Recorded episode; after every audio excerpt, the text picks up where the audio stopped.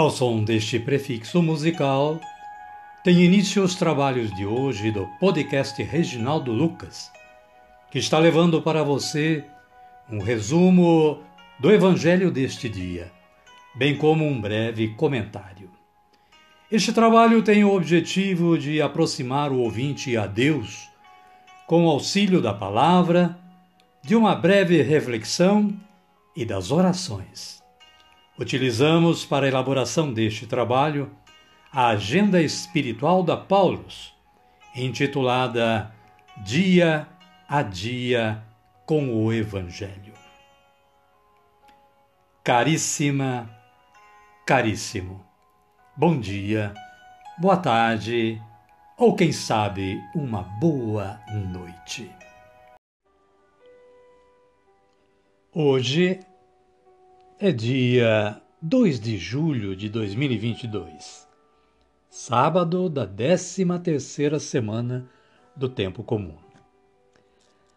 A liturgia diária da Canção Nova nos proporciona a história de São Bernardino Realino, o santo do dia de hoje, que foi sacerdote da Companhia de Jesus e que resplandeceu por caridade e bondade. Rejeitando as honras mundanas, São Bernardino dedicou-se à pastoral dos presos e doentes e ao ministério da palavra e da penitência. Tornou-se um santo padroeiro de uma cidade toda, mesmo em vida. Nasceu em Carpe, na Modena, Itália, em 1530. Jovem dedicado ao estudo e às festas, Bernardino lança-se com alma aberta e ardente na vida juvenil das universidades. Formou-se em Direito em 1556.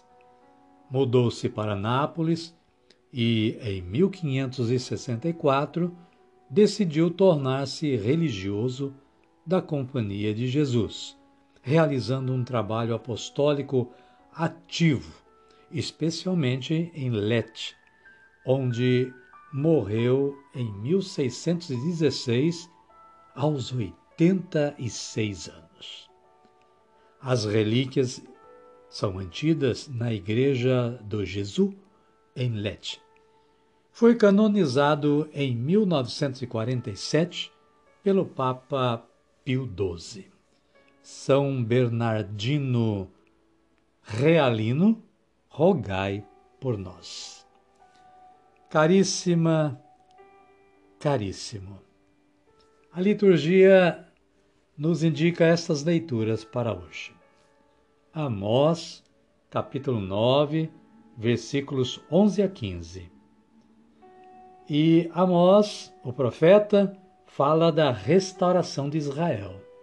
O versículo 11 diz o seguinte: Naquele dia reerguerei a tenda arruinada de Davi, repararei suas brechas, reerguerei suas ruínas e a reconstruirei como nos tempos antigos.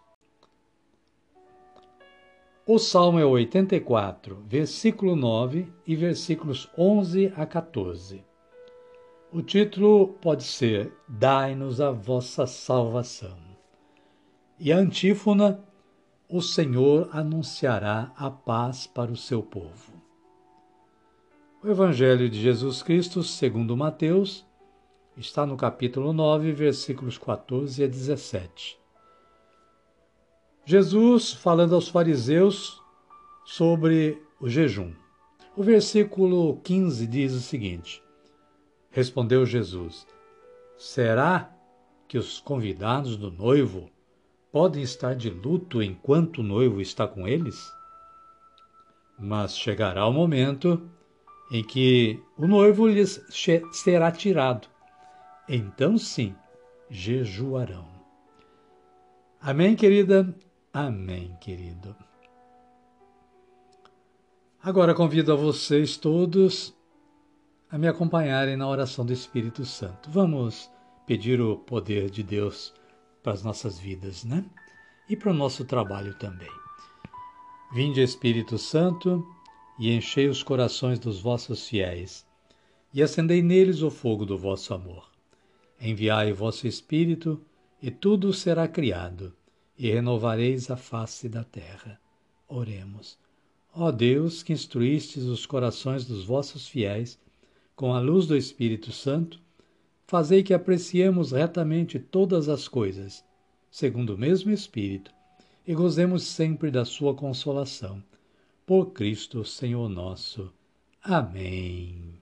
Agora sim, agora estamos com o poder do Santo Espírito de Deus. Convido a cada um e a cada uma a acolherem o Santo Evangelho ouvindo este cântico de aclamação.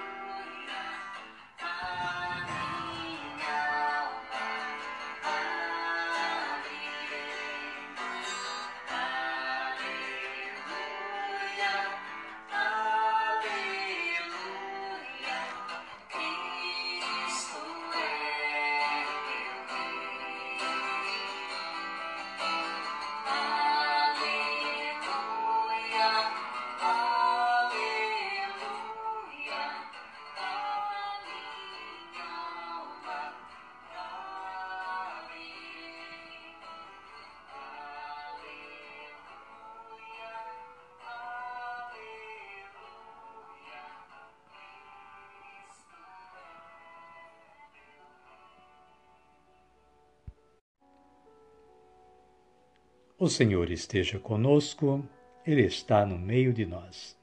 Evangelho de Jesus Cristo, segundo Mateus, capítulo 9, versículos 14 a 17. Glória a vós, Senhor. Naquele tempo, os discípulos de João se aproximaram de Jesus, dizendo: Por que nós e os fariseus jejuamos tanto? E os teus discípulos não jejuam. Jesus lhes disse: Por acaso os amigos do noivo podem estar de luto enquanto o noivo está com eles? Dias virão em que o noivo será tirado deles. Então, sim, farão jejum. Ninguém remenda a roupa velha com pano novo, porque o remendo repuxa a roupa e o rasgão fica pior. Nem se põe vinho novo em vasilhas de couro velhas, porque assim as vasilhas se romperiam, o vinho se derramaria e as vasilhas se estragariam. Vinho novo se coloca em vasilhas novas, e assim os dois se conservam. Palavra da salvação. Glória a vós, Senhor. Amada, amado de Deus. No breve comentário, a Paulo diz o seguinte: A exemplo dos fariseus, os discípulos de João estão preocupados porque os discípulos de Jesus não jejuam. O jejum é importante no momento certo e com objetivos claros. Jesus considera o jejum não como prática religiosa, mas como expressão de luto e tristeza. O esposo, Jesus, ainda está presente na comunidade, por isso ainda não é momento para ficar de luto e jejuar. Os fariseus e os discípulos de João não reconhecem em Jesus o Messias esposo, por isso eles continuam jejuando. Seu jejum é sinal de rejeição do Mestre de Nazaré.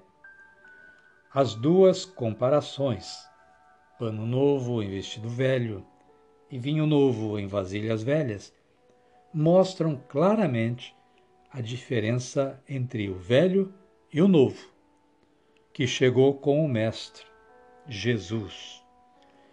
Jesus liberta uma religião fundamentada no legalismo para propor a novidade do seu reino, que é a vivência do amor, da solidariedade e da justiça. Amém, querida? Amém, querido. E o momento agora é da minha oração. E eu rezo assim: Senhor, dai-me sempre o entendimento da novidade trazida por vós, o verdadeiro sentido do amor. Amém. Caríssima, caríssimo, vamos orar? Ergamos os nossos braços aos céus e rezemos como Jesus nos ensinou a rezar, dizendo: Pai nosso que estais nos céus, santificado seja o vosso nome. Venha a nós o vosso reino Seja feita a vossa vontade, assim na terra como no céu. O pão nosso de cada dia nos dai hoje. Perdoai-nos as nossas ofensas, assim como nós perdoamos a quem nos tem ofendido. E não nos deixeis cair em tentação, mas livrai-nos do mal. Amém. Chegamos ao final do nosso trabalho de hoje. Queremos agradecer mais uma vez a Deus que nos deu esta oportunidade e a você que colaborou com o nosso trabalho, ficando sintonizado com o podcast Reginaldo Lucas até este momento. E preciso que você sintonize amanhã também, e depois, e depois, e compartilhe. Compartilhe com seus amigos, com seus contatos, com a sua família, com todos que estiverem à sua volta. Desejo que continuem tendo um bom dia, uma boa tarde ou, quem sabe, uma boa noite. E que todos fiquem na paz de nosso Senhor Jesus Cristo. Amém? Amém, querida. Amém, querido. E até amanhã, se Deus quiser.